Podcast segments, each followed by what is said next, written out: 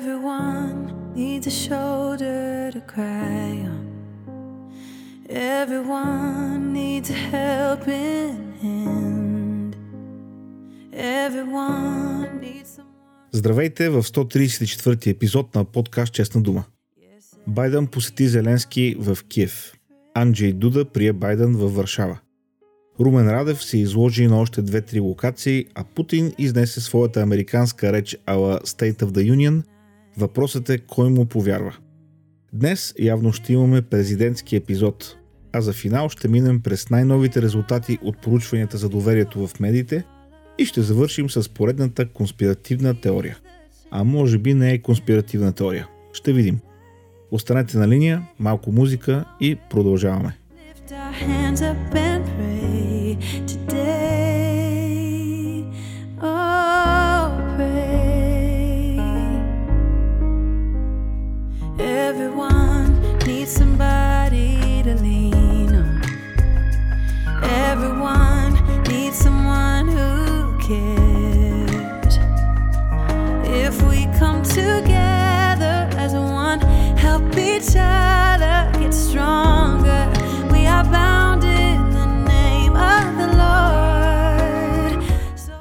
Джо Байден посети Зеленски в Киев.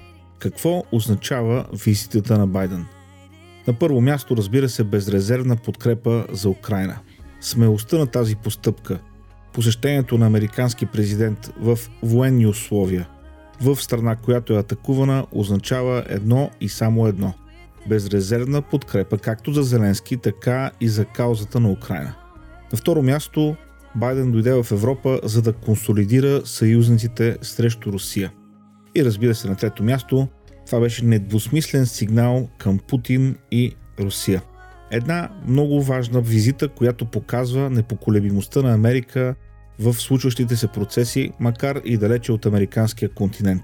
Сенатор Линдзи Греъм улови същността на случващото се много добре, като каза Ако хванеш влака на Путин сега, значи си доста тъпо парче. Цветущо изказване типично за Линдзи Греъм от Южна Каролина. Между посещението на президента Байден в Украина и коментара на вице-президента Харис за престъпленията на Русия срещу човечеството, е ясно, че САЩ са начертали своята червена линия, а Русия е от другата страна. Това означава, че Русия или поне правителството на Путин е в черния списък на световните дела. Този силен език не се използва леко в дипломацията и самата му употреба говори за необратимост на течащите процеси в момента. Дори думата геноцид, която толкова често се използва през последните 20 на години, не се използва леко в дипломацията, а какво да кажем за фразата престъпление срещу човечеството. Преди два дни от изказване на държавния секретар Антони Блинкин стана ясно, че китайците обмислят да предоставят уражейна помощ на руснаците, така че черният списък може да стане и малко по-голям. За съжаление на китайците, всяко прекъсване на вече разпадащите се отношения между САЩ и Китай може да се окаже катастрофално. Проблемите за Китай започнаха още по времето на Тръмп. Спомняте ли си Huawei? Знаете ли, че те бяха стигнали до първите три места като доставчици на телефони в света и на първо място по доставки на станции за мобилните оператори? Къде са сега? Нека ви кажа къде. В Петъгуха. Байден не само продължи рестриктивните политики на Тръмп спрямо Китай, но и по негово предложение бяха прияти закони, които ги превърнаха в дългосрочна политика на Америка. Китай е сламен гигант. Какво имам предвид? Има надел въоръжена армия, не разполага с флота и най-важното – внася 85% от храната, която консумира и изнася горе-долу толкова от продукцията, която произвежда. Ако на Китай се наложат санкции подобни на тези на Русия, т.е. да не може да внася храни и технологии и да не изнася продукцията си, до месеци ще има десетки милиони гладуващи в страната, а може би и повече. Китай не е в положение да извива ръце. Дали пък не предстои и пълно пренареждане на глобалната економическа система, която познаваме? Ще видим. Нека все пак дадем дължимото на речта на Путин, а то дължимото не е много. Да започнем с очевидното. В хората, които го слушаха, нямаше признаци и на капка доверие в думите на Путин. Слушателите му бяха отекчени и дори притеснени, но не и вдъхновени и окрилени от думите му. Твърдението, че руския бизнес се справил по-добре след наложените санкции е наистина смехотворно. Защото ако беше вярно, целият руски бизнес щеше да работи винаги както в условия на санкции. Нали така? Ако продаваш повече и на по-добра цена от дома, защо да изнасяш навън на по-ниска цена? От добро сърце ли? Е, знаем, че руската политика никога не е имала това сърдечно заболяване. Искам обаче да се спра върху едно конкурентно абсурдно твърдение на Путин за войната в Украина, което според мен е задължително да се коментира. По негови думи, Запада води война срещу Русия още от 2014 година чрез Украина, а Русия само се отбранява. Характерно за Русия е да се отбранява като атакува други държави.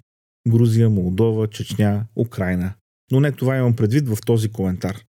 Откакто е започнала тази война на Запада срещу Русия, по думите на Путин, Путин виждал ли се е с държавните лидери на тези страни, които го атакуват?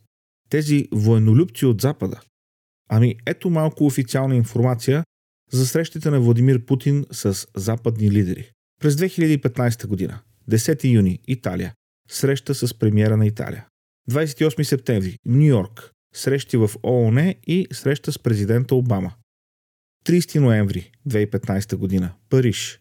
Конференция за климатичните промени. Среща с всички западни лидери.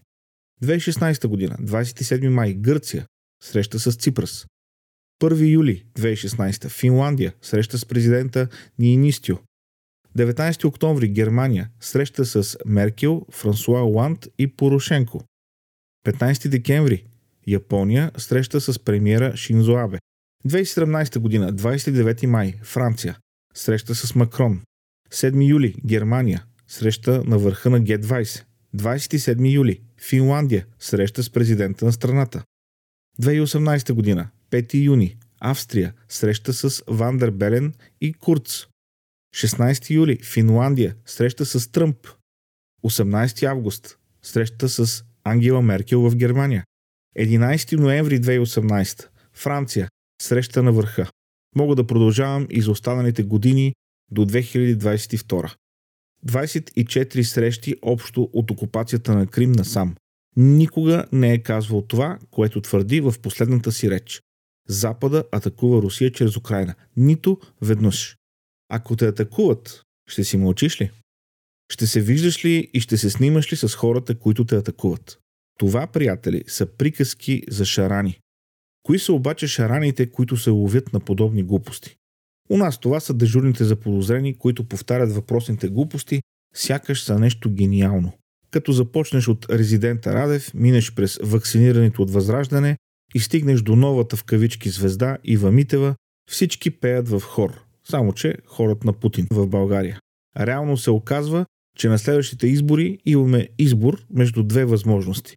От едната страна са Продължаваме промяната и Демократична България, а от другата са всички останали. ГЕРБ, ДПС, БСП, Възраждане, Български възход, НДСВ, ИТН, АБВ и въобще всичкото наронено политическо статукво, което десетки години обслужва кремълските интереси в България. Цивилизацията е на Запад. Там е реда, уважението, изкуството, образованието. Там е свободата. Но това, което казвам, не е новина. Нито за вас, които ме слушате, нито за защитниците на Путин в България. Те всички имат влогове в евро, а не в рубли. На тях децата им учат в Западна Европа и Америка, а не в Москва и Ленинград. Това, което казвам, е вече доказано. Аз просто го казвам на глас. И така правим плавен преход към нещо друго, което е доказано. Постоянно падащото доверие към традиционните медии. Доверието на американците в вестниците и телевизионните новини се е сринало до историческо дъно, според последното годишно проучване на Галъп за доверието в институциите на САЩ. Само да уточня, че това е Галъп, истинския Галъп, а не българския Галъп, който няма нищо общо с тази голяма компания. Ерозията на доверието в медиите е един от най-значимите признаци за задълбочаване на поляризацията в Америка. Принадлежността към политическата партия се е превърнала в основен двигател на мненията относно надежността на медиите, както отбелязва Галъп. Проучване на Pew Research Center от 2021 година е установило, че републиканците са много по-малко склонни да се доверят на медийни източници, които се считат за основни или мейнстрим. Телевизионните новини днес се считат за втората институция с най-малко доверие в страната след Конгреса. И въпреки, че Аксиус обвиняват републиканците за тези резултати, поручването показва, че възгледите на независимите като цяло са по-близки до тези на републиканците. Пропаста в медийното доверие между демократи и републиканци се разширява по времето на администрацията на Буш и Обама, но нараства драматично по време на ерата на Тръмп и продължава да се разширява и днес. Цензурата и медийните пристрастия се изтъкват като основни проблеми за доверието и се посочват като основните причини за появяването на нови медии и технологични инвестиции, включително альтернативни социални мрежи, развлекателни компании и подкаст мрежи. Докато други институции също претърпяват рязък спад, включително банките и здравната система, чуда се защо, други като малкия бизнес и военните се задържат стабилно през последните няколко десетилетия. Толкова за доверието в медиите, дори силно пристрастният материал на Axios не може да скрие, че проблемът с доверието не е просто на партийна основа, но както се казва, това не е новина. Днес ще завърша с поредната конспирация. Или, може би пък, истина с странни обстоятелства. Покрай случая с Джефри Епстин има замесени много известни хора. Бил Клинтън, Стивън Пинкър, Бил Гейтс, принц Андрю. Джефри Епстин се самоуби в килията си при странни обстоятелства. Камерата в килията му и камерата в коридора пред нея не са работили в часовете преди и след смъртта му. Както казвам, странни обстоятелства. Много други хора казват, че всъщност Джефри Епстин не се е самоубил, той е бил убит. Други смятат, че всъщност е още жив, но както се случва в такива ситуации, всеки има своята версия. Случва се. По-късно обаче бе заловена Гилейн Максуел, която е била оператора на педофилската мрежа на Епстин. Също не е мина процес и тя е в затвора. Още не се е самоубила. Покрай целият този казус стана ясно, че Епстин и Максуел са имали списък с най-известните си клиенти. Ето този списък още не е видял бял свят, а трябва. И тук идва на сцената 59-годишният Марк Мидълтън, специален съветник на президента Бил Клинтън, който лично е авторизирал посещенията на Епстин в Белия дом. Седем от тези 17 пъти, когато Епстин е бил в Белия дом, скандалният педофил се е срещал с висши държавни служители. Освен това, Мидълтън е бил и в бордовите дневници на частния самолет на Епстин, който е пътувал към педофилския му остров. Според офиса на шерифа на окръг Пери, Мидълтън е намерен мъртъв на 7 май 2022 година с огнестрелна рана в гърдите и обесен на дърво в Перивил, Арканзас. Тази информация е малко озадачаваща, защото налага един важен въпрос. Мидълтън първо се е прострелял и след това се е обесил или първо се е обесил, а после се е гръмнал с пистолета. Ей такива странни неща се случват около Джефри Епстейн и неговите контакти.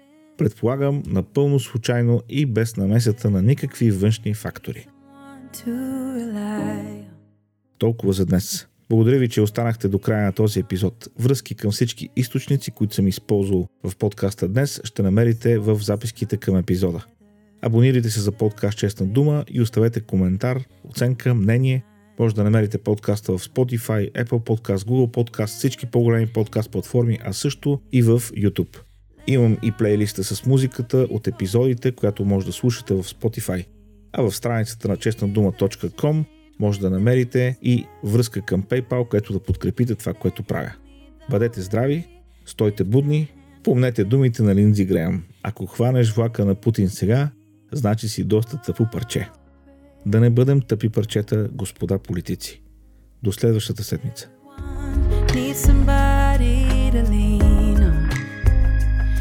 Everyone needs someone who cares. come together as one, help each other.